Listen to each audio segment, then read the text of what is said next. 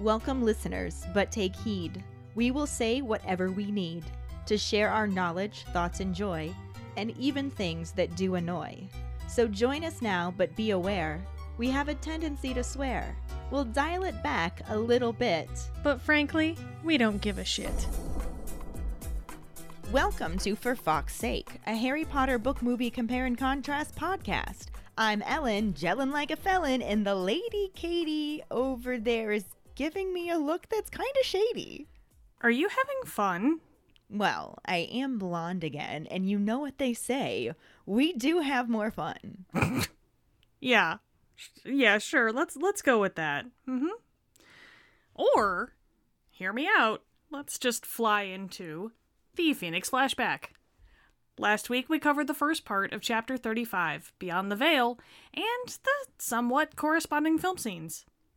Our heroes find themselves smack dab in the middle of a murder muncher buffet. Harry has a one track mind when it comes to his dogfather until the siren song of meddling calls him.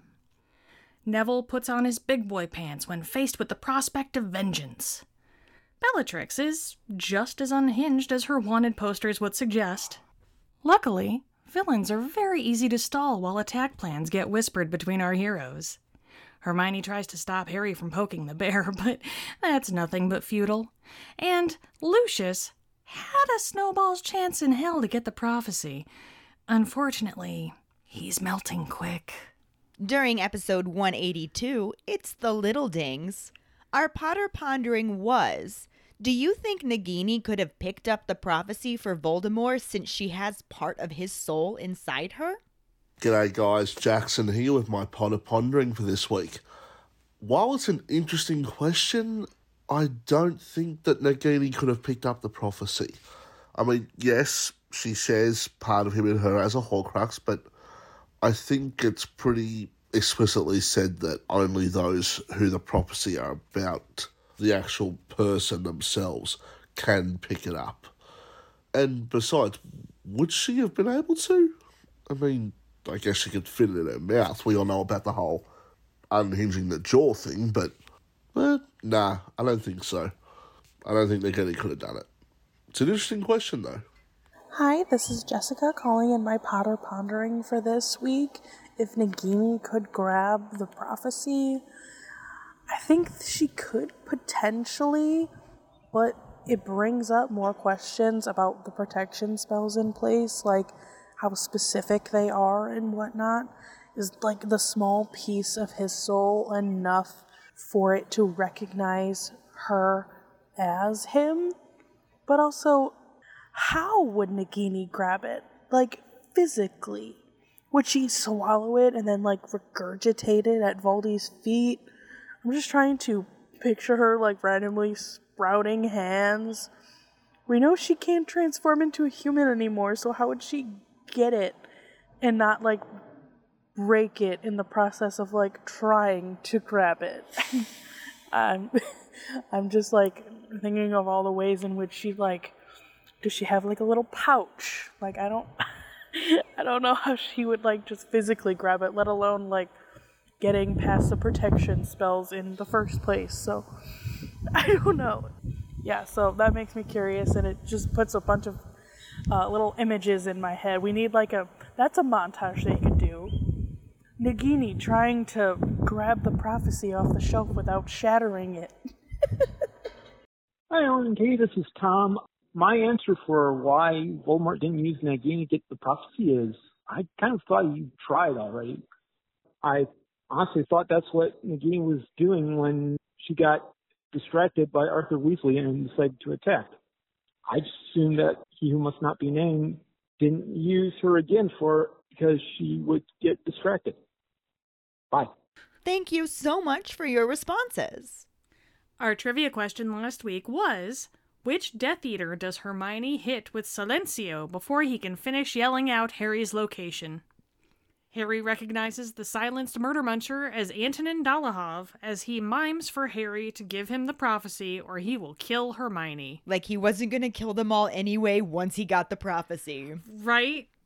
Evil guys aren't smart. No. That's why they're evil. Exactly. Congratulations goes to Callista White Wolf. She's up to three weeks in a row, which is a pretty good streak, especially when you consider how inconsistent we've been so far. Here's hoping that that gets better, and when it does, do you think she'll keep this streak going? We shall see. For now, let's dive into part two of the very long chapter 35 Beyond the Veil, and the missing a lot of details corresponding film scenes. Chapter 35 Beyond the Veil, Part 2. A Death Eater tries to grab them, and Harry elbows him in the masked face. Everyone is yelling cries of pain among thunderous crashes as the shelves collapse upon themselves and the seers speak their prophecies all at once. Harry finds their path clear and sees Ron, Ginny, and Luna sprint past them, arms overhead. Something heavy hits him on the side of the face, but he ducks and runs on. A hand catches his shoulder, but with Hermione's shouted stupefy, the hand disappears. At the end of row 97, Harry turns right and begins to sprint, hearing footsteps behind them and Hermione's voice urging Neville on. He pelts through the doorway into the room with the glittering bell jar, still holding the prophecy, and waits for the others to hurtle in behind him before slamming the door. Hermione pants out Colloportus, and the door seals itself with an odd squelching noise. Harry asks where the others are since he thought they were ahead of him and would have beat them to this room, but there's nobody there.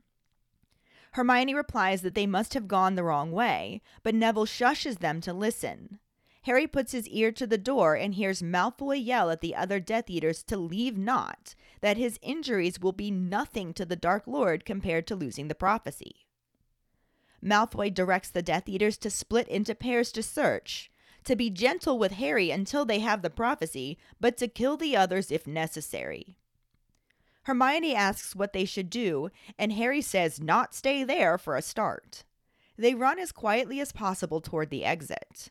They're almost there when Harry hears something heavy hit the door Hermione had sealed. A rough voice instructs someone to stand aside before using Alohomora to unlock the door. Harry, Hermione, and Neville dive under desks to hide. They can see the bottom of the Death Eater's robes approaching.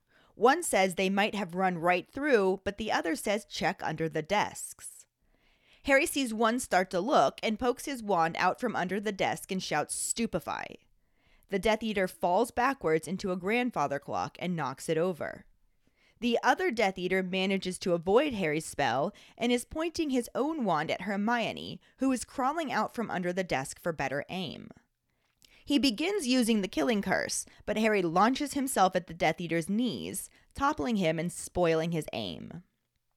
Neville knocks over a desk in his anxiety to help, using Expelliarmus but disarming Harry as well. They both run after their wands, the Death Eater in front. Neville pursues and tells Harry to get out of the way. Harry dodges as Neville casts Stupefy but misses, smashing a cabinet full of variously shaped hourglasses, which falls to the floor and bursts apart, sending glass flying everywhere before springing back to the wall fully mended and then falling and shattering again. The Death Eater gets to his wand and turns as Harry ducks behind another desk. He starts to shout stupefy, but is hit by the same spell from Hermione, who has just caught up. He freezes, arms still raised, and his wand falls to the floor as he collapses backwards towards the bell jar.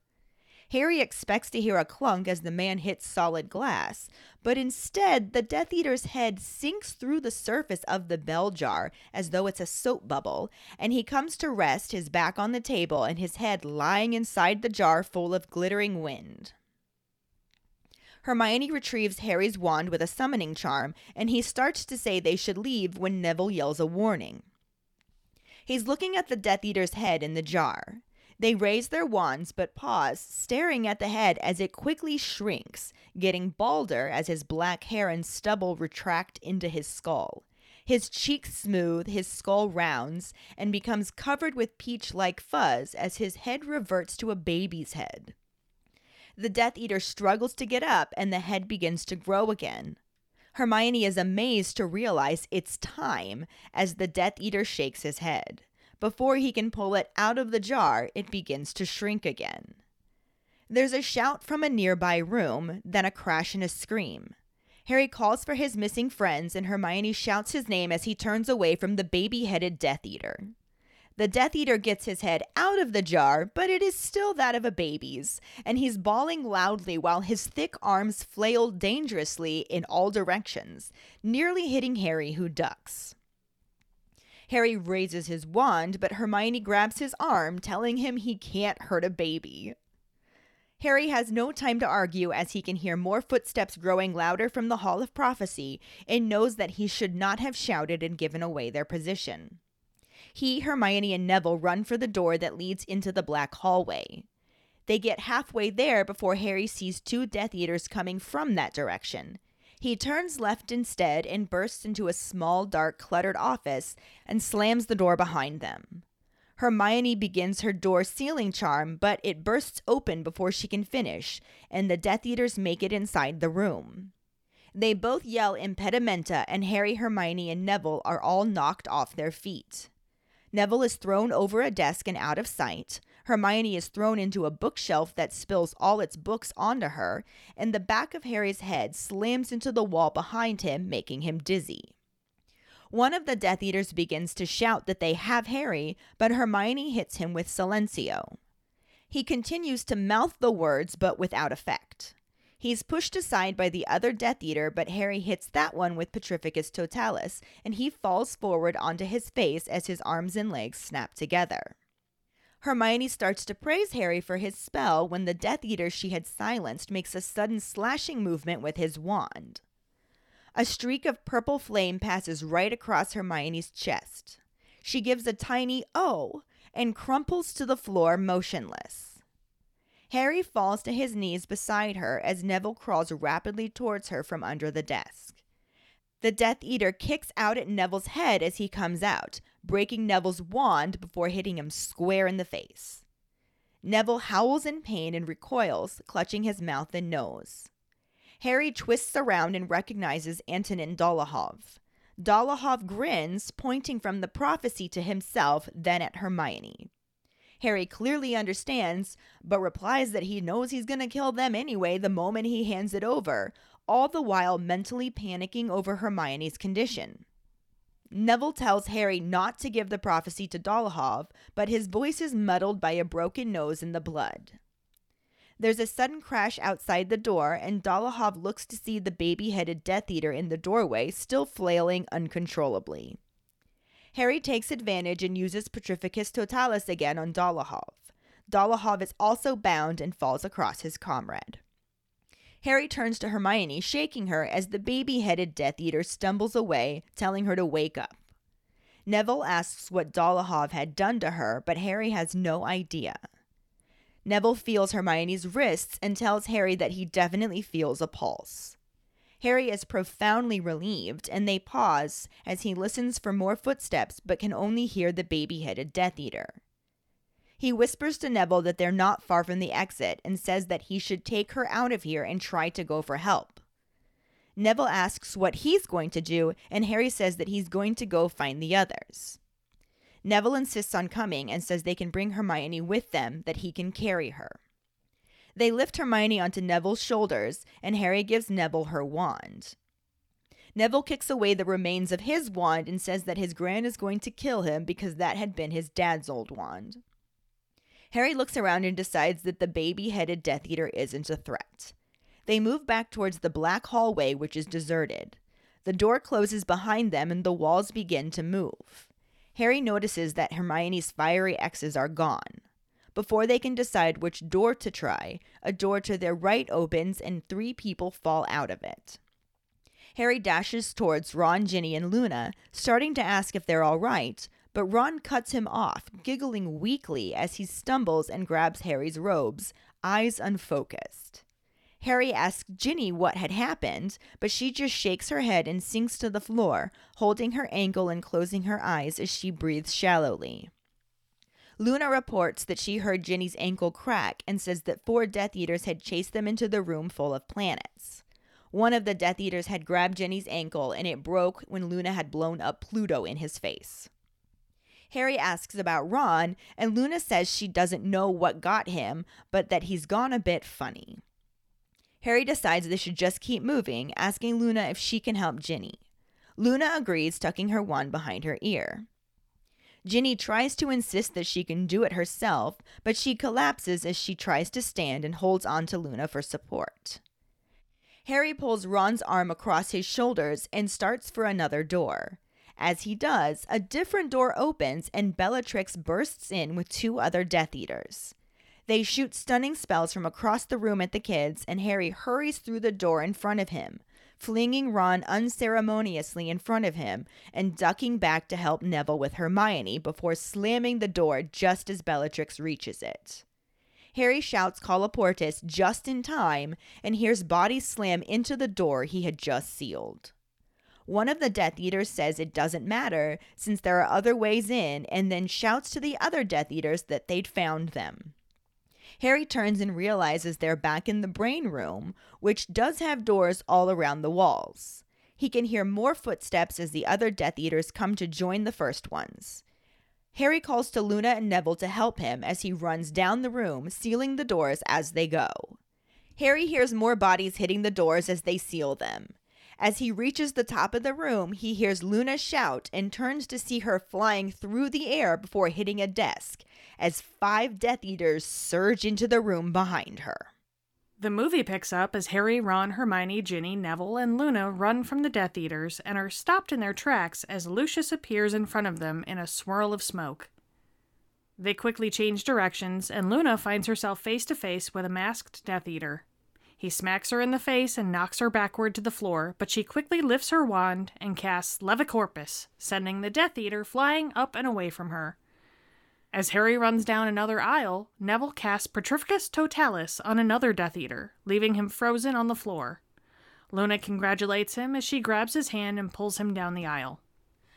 Hermione and Ron run to the end of another aisle and meet up with Harry as several Death Eaters appear around them. They send more stunning spells at them and take off running again as the Death Eaters deflect them and disappear and reappear alongside them. Hermione begins magically sending the prophecies off their shelves to deter them, as Harry manages to hit one of them with Stupefy. All six Hogwarts students run into each other where several aisles converge, and Ginny sends a reductor curse towards the Death Eaters that brings down the entire aisle of shelves and orbs. Harry yells for them to get back to the door as Neville grabs Luna's hand and pulls her away from the falling shelves. They all take off running again as the shelves collapse behind them, sending thousands of orbs crashing to the ground and the shelves tumbling over like dominoes. They make it to the door and jump through it, falling several stories into a new room and stopping at a hover just before they hit the floor. They then drop the last foot and all carefully get up as Harry looks at the orb, still safely in his hand. Ron declares the Department of Mysteries to be aptly named, and as they all stand, a whispering can be heard coming from a stone archway in the center of the room. Harry asks if anyone can tell what the voices are saying, and Hermione insists that there aren't any voices, and that they should get out of there. Luna is also looking up at the arch and says that she can hear them too, but Hermione continues to insist that it is just an empty archway.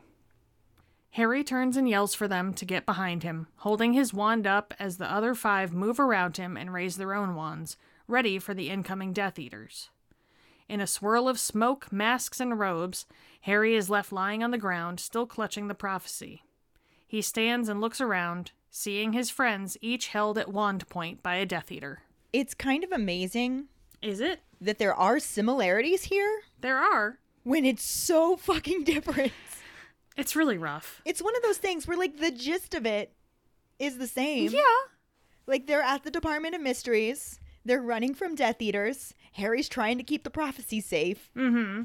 They're getting their asses whooped, but getting in a few good hits themselves. Yeah. Like so much is the same, except for the details. Yeah. the basics are there.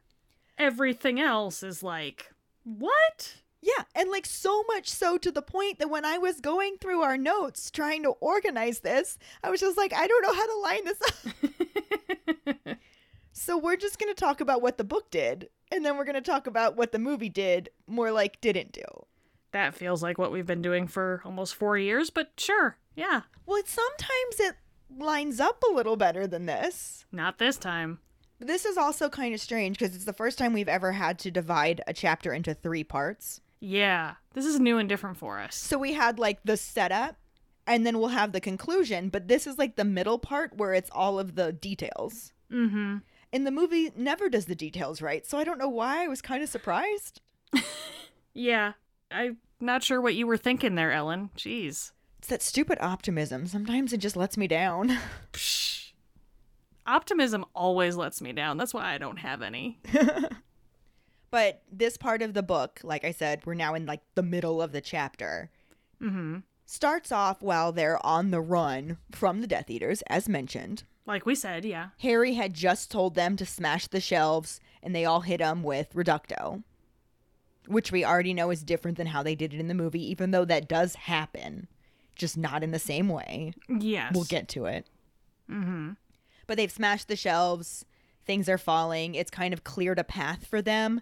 So now they're like, fucking run! and that's where we are. Like, this is where this is picking up. They've got these other Death Eaters because it starts off in the book with all 12 of the Death Eaters there.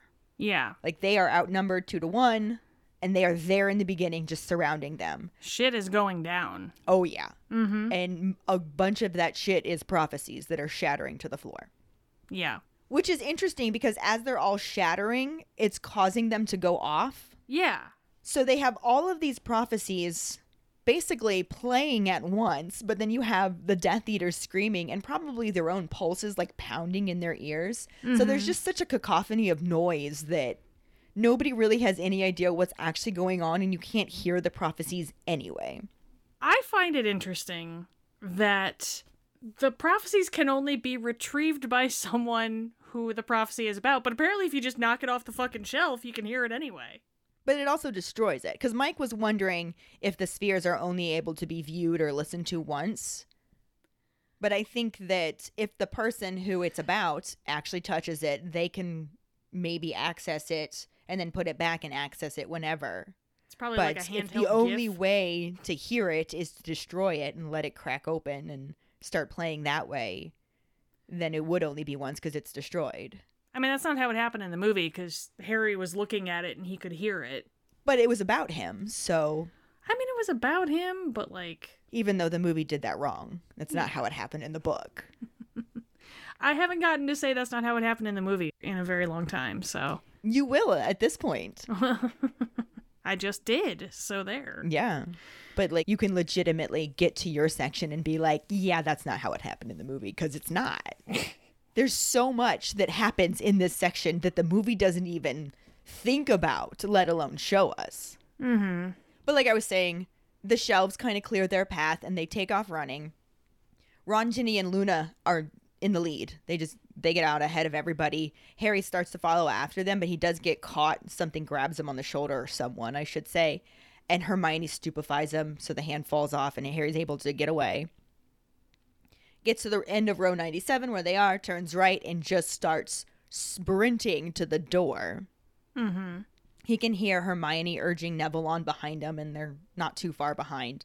So he makes it through the doorway. He's back in that room with the glittering bell jar. Still has a good grip on the prophecy because that's the whole fucking point of this at this point. Pretty much. And as soon as Neville and Hermione come in behind him, he slams the door shut, and Hermione seals it with Colloportus, which the week that we skipped an episode since it was my last week of school and just kind of insane with all of the different programs and stuff, I mm-hmm. just posted a trivia question for funsies, and this was the trivia question. So, which was our trivia question then? Sort of. Yeah. Just a fun one. Wasn't for anything. Got some good responses on that actually, because I asked what the spell to lock a door is, Mm-hmm. and Jessica said Locadorio Lacadoria. I like that. and Aromahola. Whoa. Whoa. Alohomora backwards. Yeah, but that sounds way dirtier. Like, of course it that does. sounds so dirty. Dave said Dorgarium Laciosa. Sure. Ian actually knew it was Colloportus. But my personal favorite one was when Diana said Unlohamora, Uh, which made me comment that it could be Delohamora also. And then I thought about it. I said, unless it's Hawaiian, because then theoretically it could still be Aloha Mora. God damn it, Ellen. God damn it. So I just had to share that because it was pretty funny. Kind of makes me want to do more of those too, just randomly. Yeah. Just little fun ones. But then the door, Colloportus, causes the door to seal itself. Apparently, it makes a squelching noise while doing that. Mike wanted to know if that was a necessary detail. Like, why? Ew. Squelching? Ew. Like, that's an awful word. Squelching is a very disgusting word. Yeah. That brings to mind, like, your shoes when you're walking in the rain. Right. That's not comfortable. No, it's kind of unpleasant, downright. And that's the most PG thing I can think of as well. So Let's not get into that. Like, i I'm know we have the rating, it's there, but Harry Potter. So, anyway, at this point, Harry realizes that the others are not in the room. So, they're missing half their party. He's just like, they were ahead of us. Where'd they go? So, Hermione thinks they may have gone the wrong way. Like, Harry turned right at the end of 97. Maybe they accidentally turned left. Who knows? Mhm. At this point, Neville interrupts them because he's like, hey, somebody's coming. Listen. Harry puts his ear to the door and he can hear Malfoy yelling at the other murder munchers to just forget about Nott. This is one of the ones that got stupefied, laying on the ground. That's probably the one who put his hand on Harry's shoulder. And Lucius Malfoy's just like, forget him. His state is nowhere near as important as us losing this prophecy. Like, we cannot lose this prophecy. Voldy's to be pissed about that. Mhm. He's not to care that much about Nott. So let's move on. Big facts. This also made Mike wonder why Dumbledore didn't just take the prophecy ahead of time. Like they knew that Voldemort wanted it, so why didn't he just take it and put it in protection like he did with the Sorcerer's Stone slash Philosopher's Stone, depending on which version you're reading? Maybe because it wasn't technically about him, it was told to him. Yeah, he wouldn't have been able to grab it, but I suppose he theoretically could have gotten Harry to to get it someplace safe. But, But he wasn't talking to Harry. yeah, so... he couldn't let Harry know about it. Plus, to be fair, let's just discuss all of these measures that are put in place. he was probably kind of like, yeah, that, that's good. It's in the Department of Mysteries. That's You'd super think mysterious. there are a lot of protections in place. Like it literally has driven people crazy who tried to touch it. So Yeah. he probably thought it was perfectly safe on. there. Also, I mean, Dumbledore would have been perfectly capable to just get into the ministry and take it for himself if he were able to touch it. Mm, true. But it's not like he was on good speaking terms with the ministry at this point to make a plan like that. So, that is another very good point. Yes. anyway, that was an aside. Lucius Malfoy is directing the Death Eaters to just split into teams. Like, partner up, go find them. Don't hurt Harry yet until the prophecy's safe. But go ahead and kill the others if you want to. Like, that's totally fine. Like, if necessary. Sure, he yeah. does say if necessary. I'm like, If necessary. I feel like the very first thing that a Death Eater does when he encounters Hermione is try and use Avada Kedavra on her. So clearly, like, if necessary was a very loose direction. Because I don't Yeah. see how it was necessary to Avada Kedavra Hermione in this moment when all she's doing is climbing out from under a desk, which was a stupid move to begin with because they're in this room that's just full of desks mm-hmm. and they're coming up to the door. They're like hitting against it because it's sealed, so they can't just easily get through it, but they can unlock it with Alohomora pretty simply. And they don't have enough time to fully get away, so they just dive under these desks for protection. Mm-hmm. And as the murder munchers start to approach and Harry can see them from underneath the bottom of the desk, he like pokes his wand out and tries to stupefy one of them. Manages to hit one. It says that he missed the other, so I don't know if he could like two for a spell or if he shot two. It doesn't really specify that. Mm-hmm. But he hits the one, doesn't hit the other one. But Hermione is trying to climb out to get a better aim. Like, why? You're semi safe under the desk. Why would you climb out? I mean, if it's between getting some better aim and giving up your position, maybe just stay where the fuck you are. Right. So the moment that she comes out from under the desk to get better aim, this murder muncher's like Avada Kedavra, like a little overzealous, if you ask me. I don't know. It seems like the right go to. I don't know that it was necessary. Like, I'm just gonna willy nilly kill a child at the ministry. Like, how are they gonna fucking hide that? Have we met the murder munchers yet? Okay. okay Before, I mean- that's fair. Touche. They're really not going for the moral high ground here. Okay, that's accurate. I mean, if you're gonna judge a murder muncher based on whether or not he'll kill a child, it all started because their boss tried to kill a fucking child. You know what? So they don't have a good role model. That's what it is. anyway, he's going for the kill shot. But Harry cuts him off. Not with a spell. He just launches himself at the murder muncher's knees and just topples him over, messes up his aim. So, yay, I guess that's one way of doing it.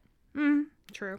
And then in this moment, Neville is so desperate to help that he just kind of knocks the entire desk over. Like you do. Yeah.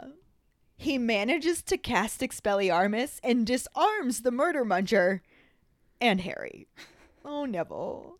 I mean, This is not book seven Neville yet, for sure. baby tried. He did try. And he did disarm the murder muncher. Yeah. Naturally, both Harry and the murder muncher go running for their wands, and the murder muncher is kind of out in front. So Neville tries to continue pursuing and tells Harry to get out of the way. Harry dodges. Neville casts Stupefy. It misses. He does end up smashing a cabinet that's full of different sized hourglasses. Gee, I wonder what those are.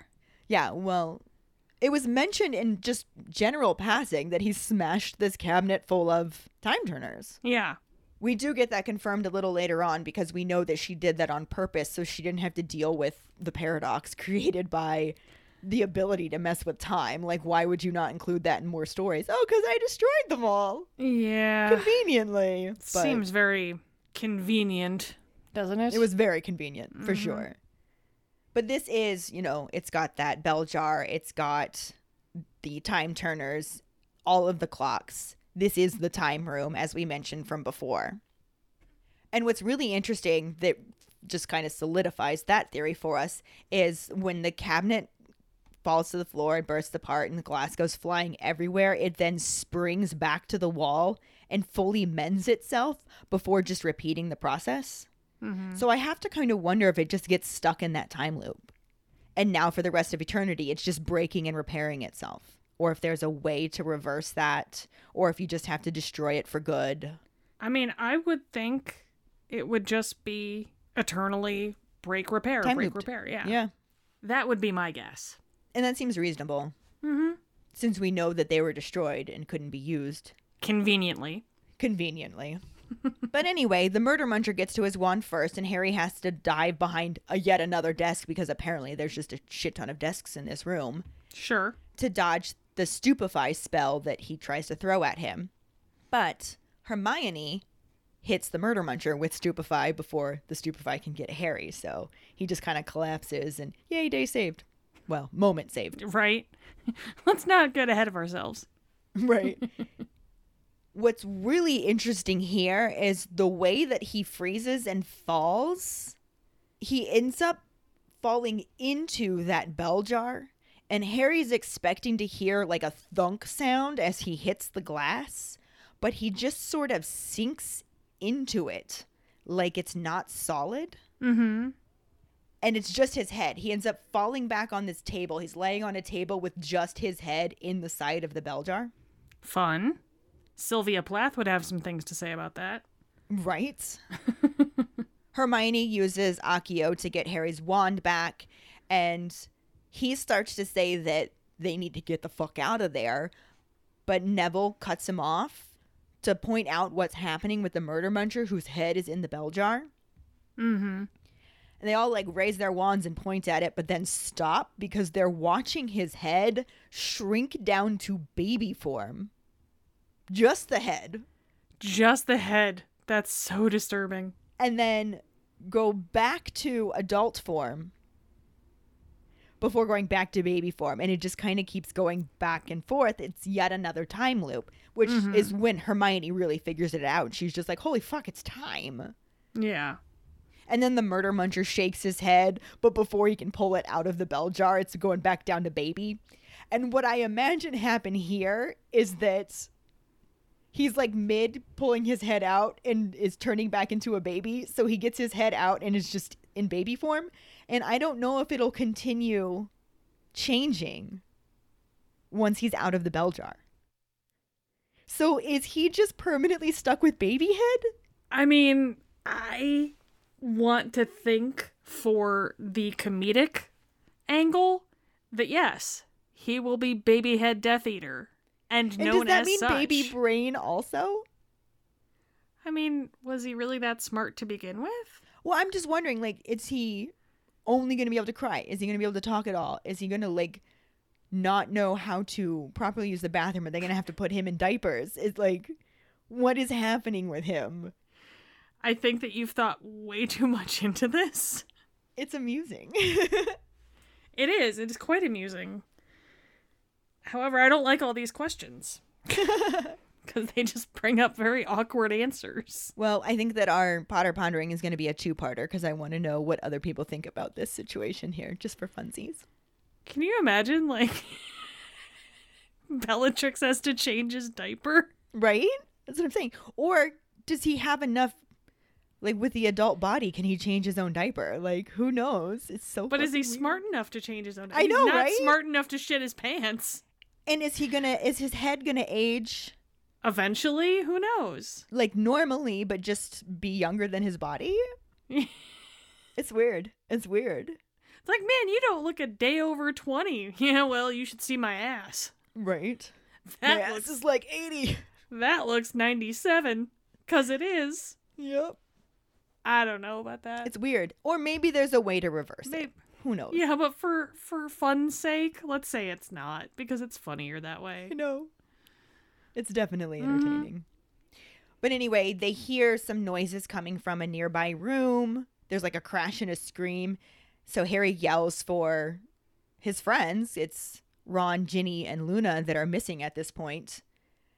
And then Hermione yells for Harry because you've got this baby headed murder muncher coming right at them. And Harry goes to attack him, but Hermione stops him and tells him that he can't hurt a baby. I mean, you can. I think maybe you could have in this case. However, I have to kind of agree, actually. It would be very weird to punch a baby, Death Eater baby, or no. Hit him in the chest. Attack the body, not the head. I guess, but then when it starts crying, like, because it's going to have baby cry. Stupefy it. So Petrificus totalis, that's the way to go. Then it can't cry. I mean, and that should have just been the spell used right off, I guess. I guess. I don't know.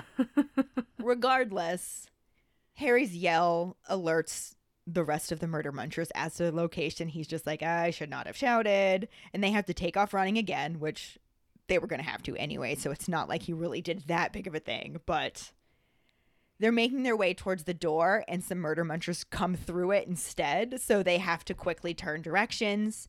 And they end up through another door that leads them into this smaller office that's very kind of cluttered. Slams the door behind them.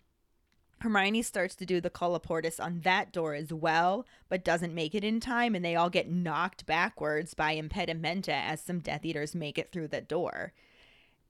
Neville gets thrown over a desk. Hermione knocks into a bookshelf, and all the stuff falls on her. And Harry just hits his head right into the wall. Gets a little dizzy. So, A little bit. kind of dire. Yeah. One of the murder munchers starts to shout that they have him, Mhm. but apparently getting hit into a bookshelf is not that dire because Hermione is able to get up and she uses silencio on him. Sure. So even though he's like in the process of yelling, "We have Harry Potter," he all of a sudden just completely loses his voice and even though his mouth keeps moving, nothing's coming out. Another murder muncher pushes him out of the way and just kind of steps in and Harry manages to hit that one with Petrificus Totalis. So like I said, they get in a couple of decent hits. Yeah. I feel like I get Silencio, like you're trying to stop him from alerting the others, but of all of the spells you could have done, like take him out. Don't Yeah. just say Silencio. And also stop praising each other because every time one of them, even in the movie, they do this. Yeah. Every time one of them does a spell that's halfway decent, they're like they're in class in the DA lessons. Well done, Neville. Oh, good Yeah. job. And Hermione's in the process of praising Harry for this spell when that Death Eater that she silenced does apparently a silent spell that I don't know if it weakened what he was trying to do at all, but he does this slashing movement and sends this purple flame towards Hermione's chest. And she says, Oh, and just falls motionless to the floor. See, now she's wishing she would have actually attacked him. Right. Yeah. Like That's all you did, Silencio? And then you're going to stop and pray? Like, Yeah. I'm saying stupefy and silencio take the same amount of time to say. yeah. And have you never heard of a nonverbal spell? I know they haven't really started teaching them to you yet, mm. but you're Hermione. Yeah. And you should have read about this in a book somewhere. You should know about these things. Come on. Granted, we do know that she does kind of lose her head a little bit in high tense moments. That's true, but Yes, but there's no wood. Are you a witch or not? Anyway, Harry drops to his knees right next to her to check on her, and Neville starts crawling towards them from under the desk that he collapsed over. hmm Unfortunately, the murder muncher just kicks at his face, manages to both snap his wand and break Neville's nose. impressive. So now we've got Neville on the floor. He's like rolling around in pain, blood spurting from his face. Sure. And Harry looks around to see who kicked him and recognizes that it's Antonin Dolohov. Which was our trivia question. And he just sort of grins, even though he can't talk. He just kind of plays a game of charades, pointing at the prophecy to himself and then to Hermione. And Harry does understand this to mean, like, give me the prophecy or she dies, mm-hmm. or what happened to her will happen to you, or something along those lines. And he's just like, yeah, okay, but the moment I give it to you, you're going to kill us all anyway. So I think I'll just hang on to it. Thanks. That's what I never understand about bad guys. Why do you think this threat's to work? Yeah. If you don't do this, I'm to kill you. You're to kill me anyway. But if I do this, you're to kill me. So Yeah. So why would I make this shit easier for you? No, I'm not to be doing that, sir. Come on. I suppose the only logical reason would be if you know you're going to die anyway, maybe there's a way to make it as least painful and drawn out as possible. But is that better? Not necessarily, no. In this case, putting it off buys them time to not die. So we're getting there. But anyway, Harry sounds totally chill as he says this. He's just like, yeah, why would I do that? But internally, he's just like, I really fucking hope Hermione's okay if he fucking killed her. I'm to fucking kill him. Understandable. He's just kind of panicking. Yeah. Neville tells Harry not to give up the prophecy, which is kind of a ding to the movie. Yeah, We're little- not there yet, in the but next we'll get section. to it. It does mm-hmm. happen. Yeah. But he also can't really talk through the broken nose and all the blood. He just sounds really muddled. Uh, Harry. Right. I think it's more like a don't give it to him, Harry. Yeah, that's probably more likely. Then they hear a crash outside the door, and this is enough of a distraction for Dolohov, who looks over to see the baby headed murder muncher just flailing uncontrollably through the doorway. so I imagine that he does have the mental capacities of a baby and can't really control this adult body very well. I guess. Yeah. But like I said, it distracts him, so Harry uses this opportunity to hit him with Petrificus Totalis. And Dolohov freezes, falls to the floor, kind of lands on top of the other one that was bound as well. so now they're just like getting a pile of frozen Death Eaters at this point. That sounds fun. Death Eater popsicles. Death pops. Death sickles? Murder munchies? I don't know. I don't know. Anyway. When the Death Eaters become the Death Eaten. Yes. Not enough of them at No. this point, though. Harry then tries to shake Hermione awake, and Neville wants to know what Dolohov did, but Harry has no clue because he's not in Ravenclaw. And it's not like they're teaching them purple flame shit and defense against the dark arts, especially not this year. Right? They're lucky they know the color purple this year. All they know is pink. Ew. anyway, Neville checks her wrist and is positive that he can feel a pulse there, Mm-hmm. which I'm impressed that he knew to do that. So good on you, Neville. Right? Harry finds this very relieving, although it doesn't help the fact that she's still knocked unconscious. And he stops and listens to see if anybody else is approaching, but all they can hear is that baby headed murder muncher flailing around. So it's like, that's probably okay. Like, he doesn't seem like he's much of a threat. So you should just take Hermione and try to get the fuck out of here. And Neville's like, Well, what are you going to do? And he's like, I'm going to try and find the others. And Neville's like, And I'm going to come with you. We'll just bring Hermione. I'll carry her That makes sense. yeah, Harry knows that they don't really have time to argue. So he's like, fine, whatever. And he helps get Hermione on Neville's shoulders and then gives him her wand because his is broken. Mm-hmm. Which I love knowing this little tidbit of information because Neville makes mention of how his grand's gonna kill him because his wand that got broken was actually his dad's old wand. Mm-hmm. And it's just interesting to think how poorly he did with spell work, Yeah, using a wand that did not choose him. exactly. Yeah. So it's just like nice little touch there. Yeah. And how much better he does after he gets the new one. Like His own wand that chose him. Yeah. yeah. It's nice. I like that. I get him wanting to use his dad's old wand. I'm kind of curious as to whether he wanted to use it or his gran wanted him to use it. I'm thinking that his gran had him use it because he was barely showing traces of magic and she was always putting him down that she probably didn't want to spend money on a new wand when they had a perfectly good wand that his dad didn't use anymore. Yeah, that data would track for Gran Longbottom, for sure. Yeah. I'm just wondering if maybe for Neville it was more of a sentimental thing. It could have been. He was saving the gum wrappers. It could have meant something to him to be using that wand. But maybe the reason his gran was going to be pissed was because his gran may not have wanted him to use it. I feel like if she didn't want him to use it, she wouldn't have let him use it. I think she didn't want to buy him one. Yeah, all right, that's probably true. But Yeah. I'm just trying to I'm trying to think of like different options here. He was definitely excited to get his own wand, but we'll talk Well, about that more when we get there. Anyway, Yeah. So they get back to that big round room, black hallway, corridor type thing, whatever it is. It is mm-hmm. deserted. All of the doors are around the circle as they were before, but now Hermione's X's are gone. So that must have just been a temporary spell. yeah. While they're trying to decide which door to go through, another door opens and three people appear through it. And yay, they found Ron, Ginny, and Luna. They actually fall through it because apparently it's just been a rough ass day at this point. Mm-hmm. Harry runs towards them, trying to ask if they're okay, but Ron just starts giggling. Like, not a strong giggle. Something is wrong with him. and he also stumbles and grabs Harry's robes to steady himself and looks a little loopy in the eyes. Like, he's very I imagine he's a little high looking. Yeah, something. Yeah. Harry then asks Ginny what happened, and she can't even answer. She just shakes her head and sinks down to the floor. She's grasping her ankle and just kind of breathing very shallowly, clearly in pain. Luna's the one who fills him in. They were in a room that was full of a bunch of different planets. I don't know if it was a place where you study the mysteries of the universe or something, but planets, miniature models of, I guess but a murder muncher managed to grab a hold of Ginny's ankle right as Luna blew Pluto up in his face and it caused Ginny's ankle to snap. So she's pretty sure it's broken. That sounds not good. Yeah.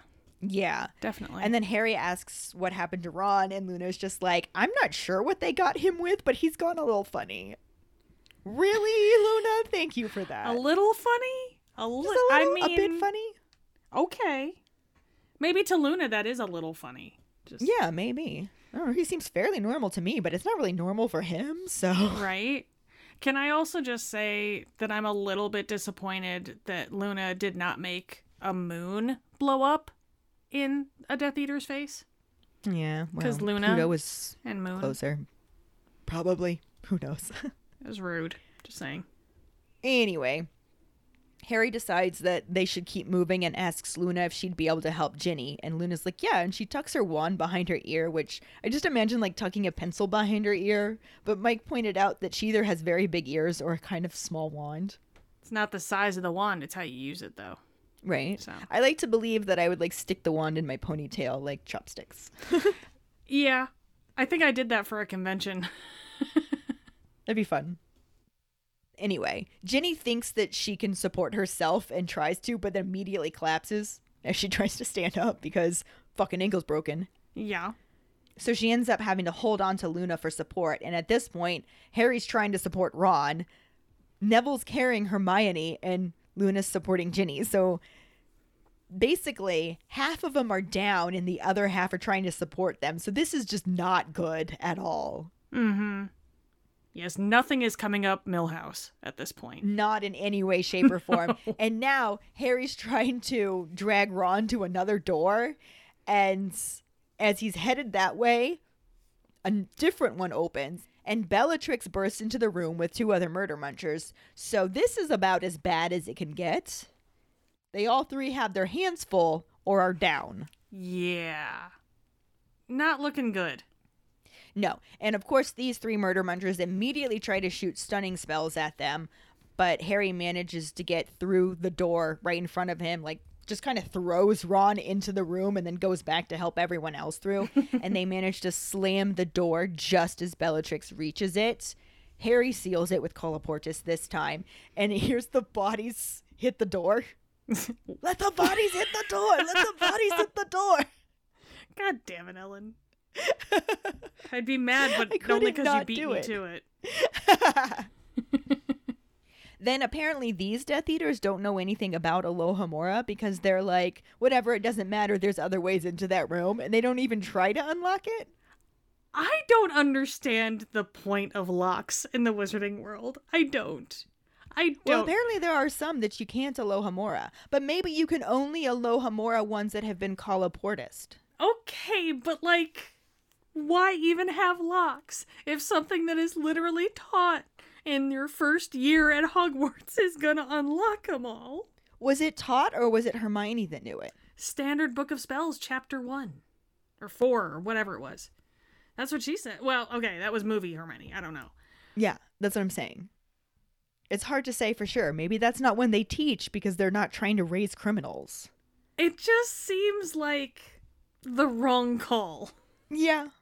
But anyway, regardless, they don't use Alohomora. They just go to find the other doors, which buys Harry at least a little bit of time, and he looks around and realizes they're back in that brain room The brain room.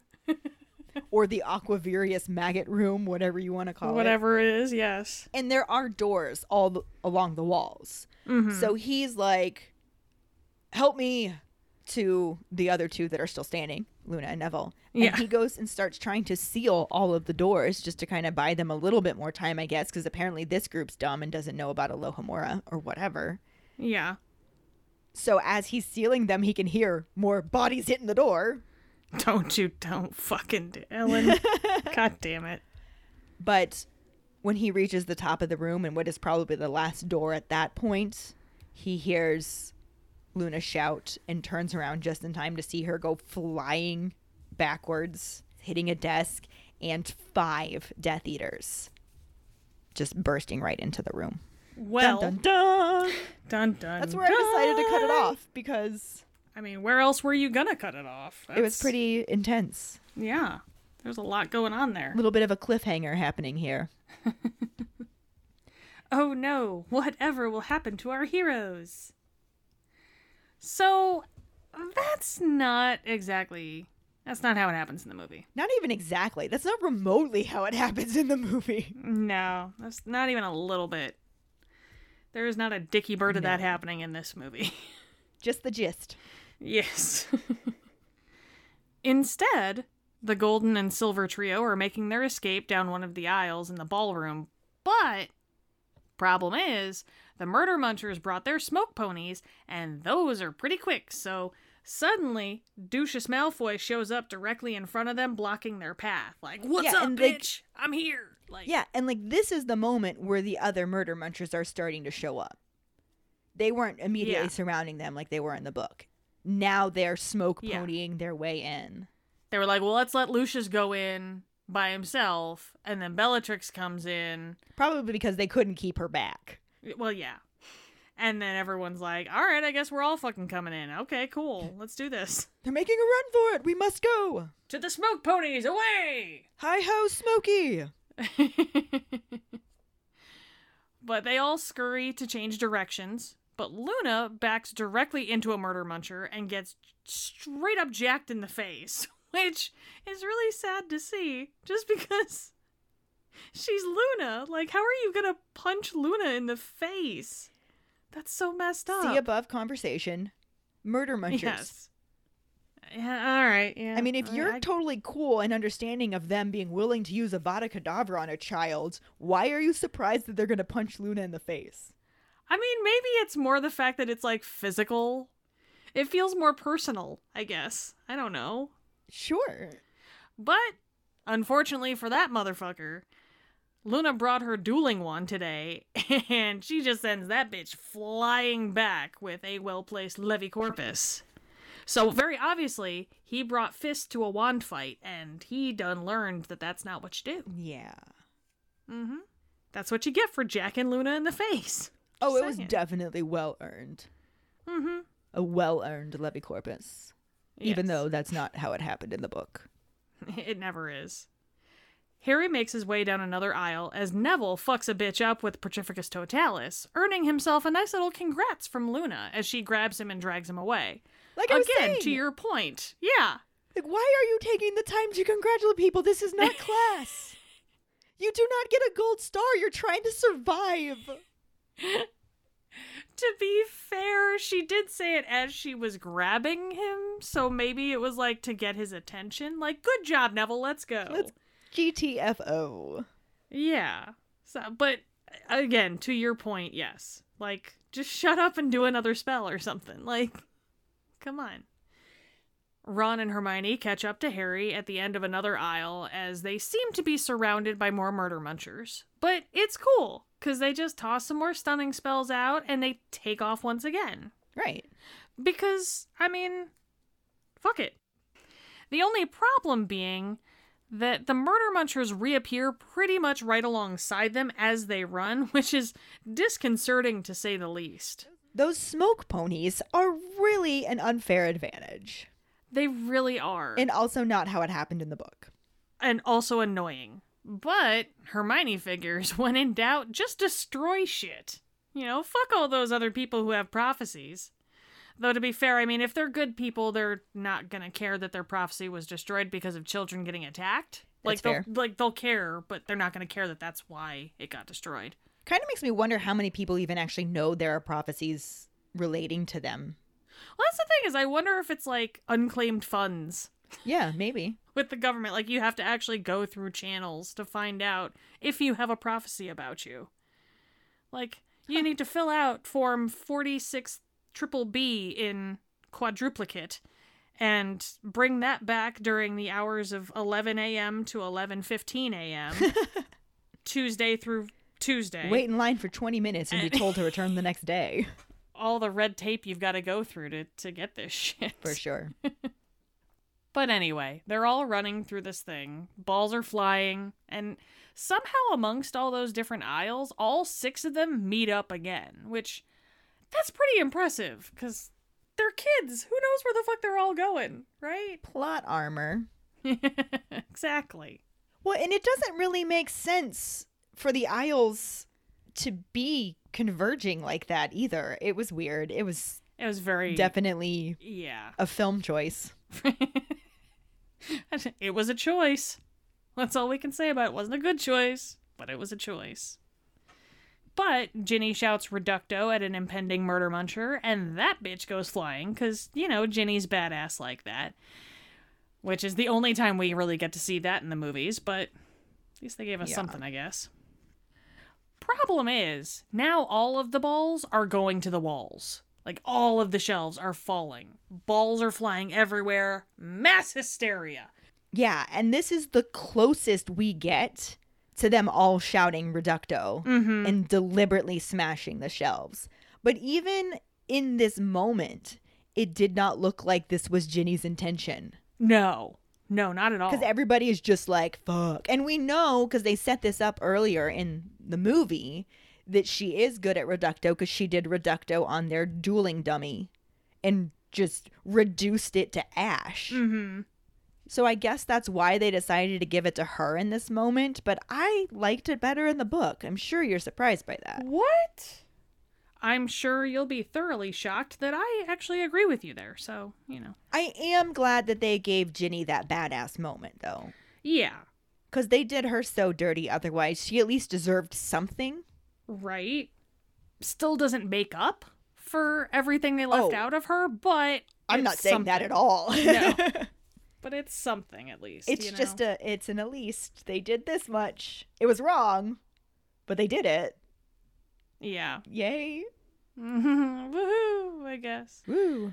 So Harry pulls out the white flag and calls for a retreat, tells everyone to head back to the door in a goddamn hurry. Like, let's do this. Which is definitely a little ding. Yeah. Again, it's the little dings. It's the little we've learned, dings. you know. Sometimes they're the only dings we get, Yeah. Like now. But Neville grabs for Luna because she's busy staring at the pretty balls, which I imagine that was probably a weirdly satisfying sight to see in person. So I really don't blame Luna for wanting to watch because I'd been like, holy shit, this is amazing. Yeah, I feel like it would be pretty cool. Right? But maybe not the time. Exactly. That's the problem. But seriously, just all those balls falling into the ground, and that'd be kind of just fucking fun to watch. However, you know, you don't want to die, so Neville had the right idea, really. Yeah, like I said, maybe not the time. Mm-hmm. Also, interesting that prophecies can't be grabbed by anyone who isn't named in the prophecy, but apparently a 15 year old can just go right the fuck up ahead and knock the shelves over and fuck it all up for everybody. Yeah, we kind of talked about that a little bit before that Yeah. destroying them doesn't count as picking them up or if you don't touch them, I don't know. That just seems like a not well thought through plan. To be fair, I don't think that the majority of the Department of Mysteries unspeakables were considering a 18 person duel taking place in the Hall of Prophecy. Well, that's on them. Like, why would they do that? What would make a situation like this arise? You know, there was one guy that was like, okay, but what if kids get in? Damn it, Bob was right. Exactly. Everyone at that staff meeting was just like, that's stupid, Bob. There is no way that that's going to ever happen. We don't even let most people in there to begin with. Why would a kid be in there? And how are the shelves going to get knocked down? I mean, come on. And then the next staff meeting, Bob's just sitting there like, I don't want to say I told you so. Shut up, Bob. oh my god. Bob the Unspeakable might be my new favorite character. because you know he's sitting there just like, I don't want to say anything, but you know, and they're just like, but I'm gonna. and, and everybody else is just going, you know what, Bob? Why don't you be an unspeakable and unspeak? Zip it. Come on, Bob, just shut the fuck up. You don't want any of your lip, Bob. Fucking Bob. Anyway, Oh, God. I'm enjoying this thought way too much. But moving on, yes. They get to the door and go through it. However, it doesn't take them where they came from. Instead, they plummet to the goddamn ground from a ridiculous height. But just before hitting the stone ground, which would make for some insanely young pancakes, they come to a stop just before the splat and float like right above the actual surface for a split second before they drop the rest of the way. Insanely young pancakes, huh? Insanely young. Most pancakes need to mature a bit before they become pancakes. Sure. Don't don't question me, Ellen. Shut up. Uh huh. Oh, insanely young pancakes. Episode title. Right. insanely young pancakes. Insanely young. What does this relate to? I always like to think of the keepers like seeing the episode title and just being like, "Now, how on earth?" right. I love it when I ask for their opinion when we can't decide. you give them no. when I go in the patron yeah. chat, I'm like, here are our options. And Mike's always just like, I don't know how to pick from that. I have no idea why you said any of those things. the lack of context is the funniest part.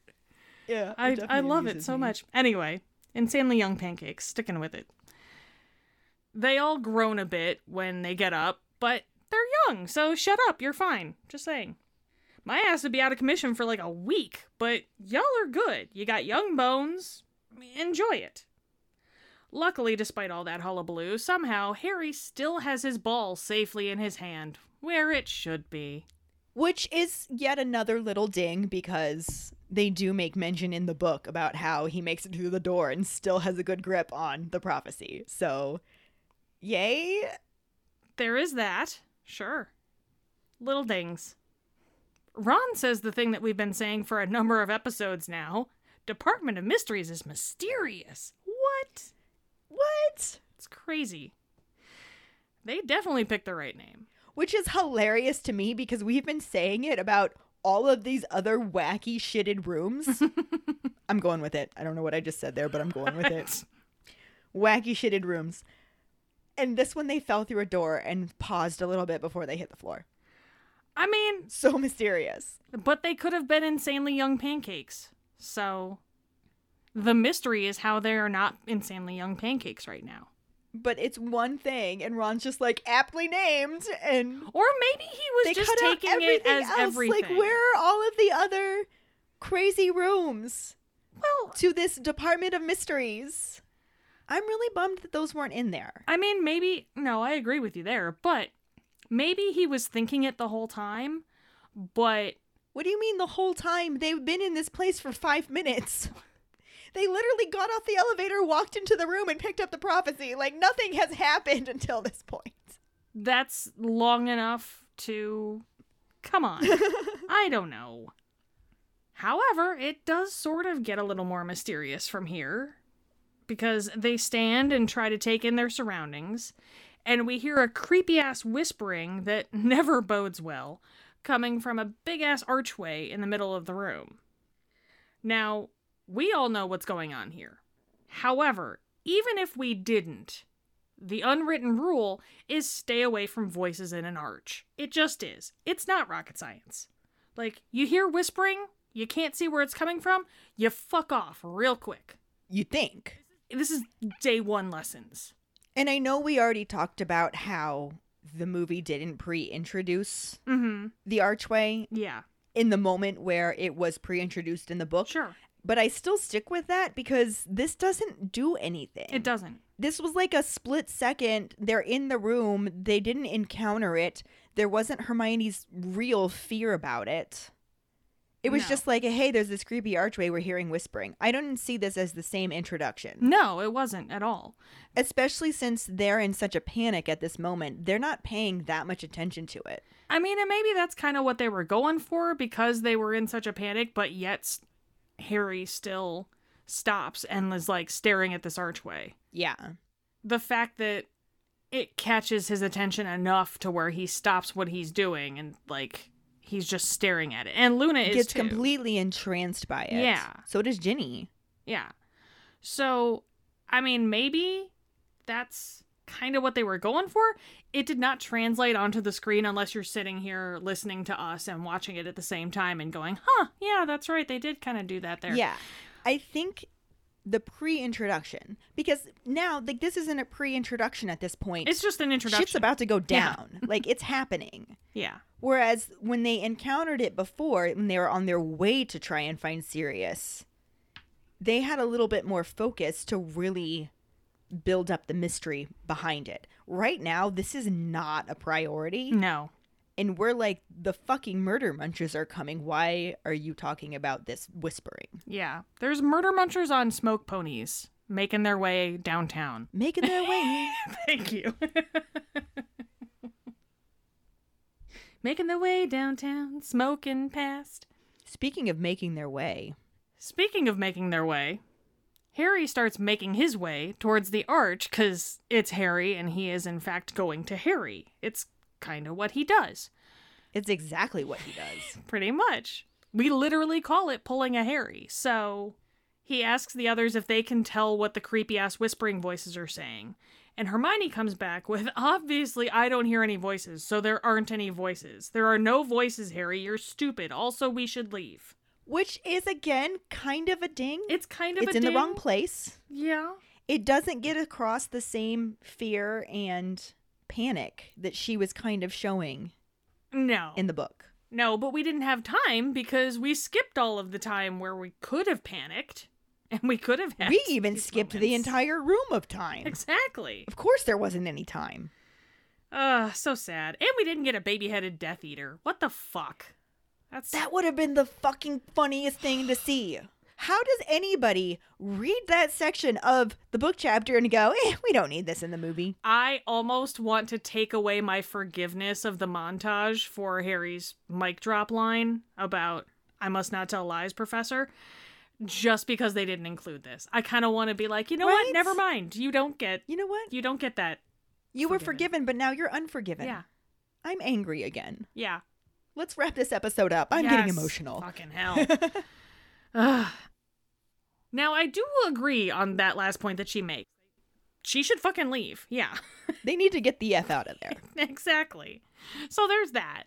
And in true Luna fashion of being the person that you don't really want to agree with you, but at the same time, it's kind of nice to have some sort of backup. Well, yeah. She says that she can hear the voices as well, to which Hermione is just like, no, it's a stupid empty archway. Let's go. And Ken. again, it's a little ding. Yeah. It's just wrong. It's still not really showing the fear. It's more like her being like, okay, we got to get out of here. Let's go. And like I was saying, because it's not really a pre introduction, Yeah. it's not foreshadowing really much of anything. Mm-hmm. I'm sure they meant it to, but it didn't work, in my opinion. Yeah.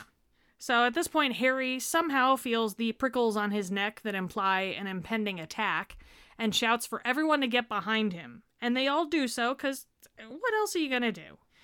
And they prepare for the onslaught of murder munchers. Riding in on their smoke ponies, there's a kerfuffle. And when the smoke ponies are gone, Harry is laying on the ground and everyone else is being held captive by their very own murder muncher.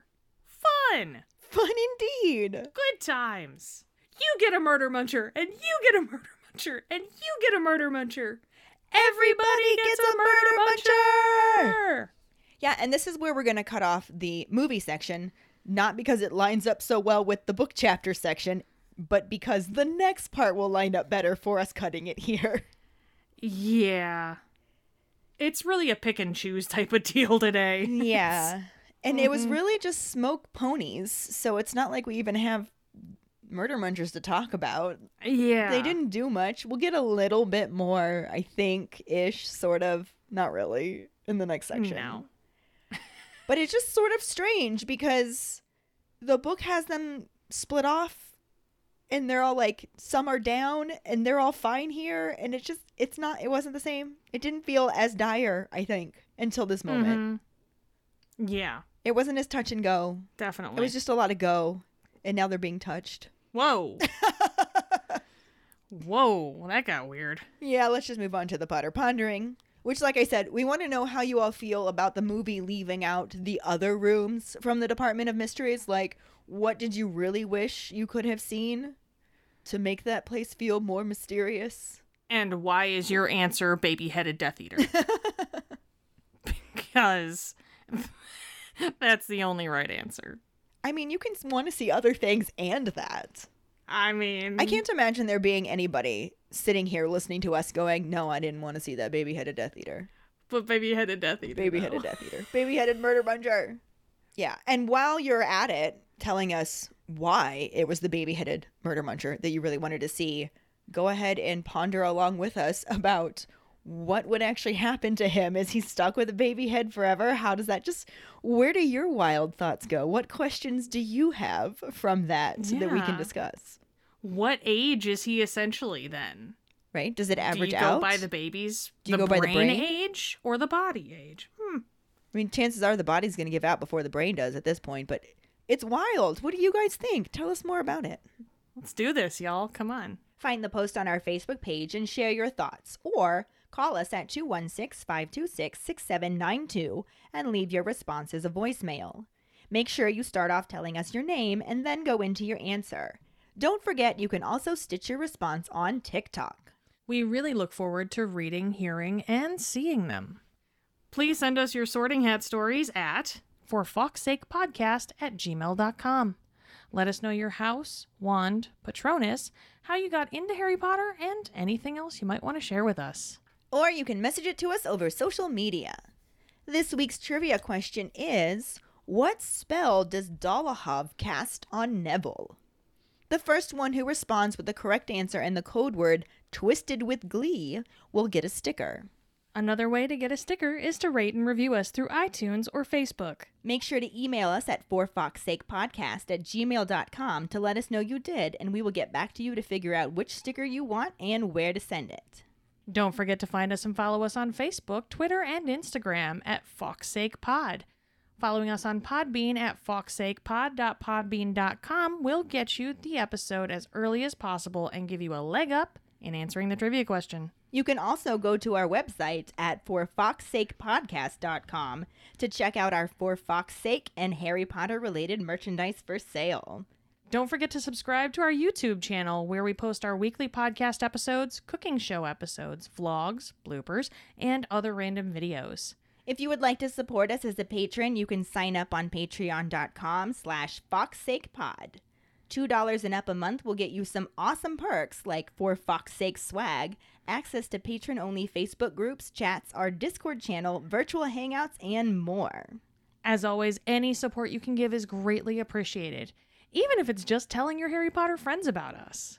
And if you don't have any Harry Potter friends, there's another reason to join our Patreon because you will meet some of the best Harry Potter people ever. I mean, just the best people ever, really. There's that too. Period. End of sentence. And join us next week when we talk about the third part of Chapter 35 Beyond the Veil and the sort of corresponding film scenes. Thanks for listening. We hope you hear us again. I'm Keighty, I'm Ellen. and in the meantime. Keep calm and Harry on! Oh, for fuck's sake.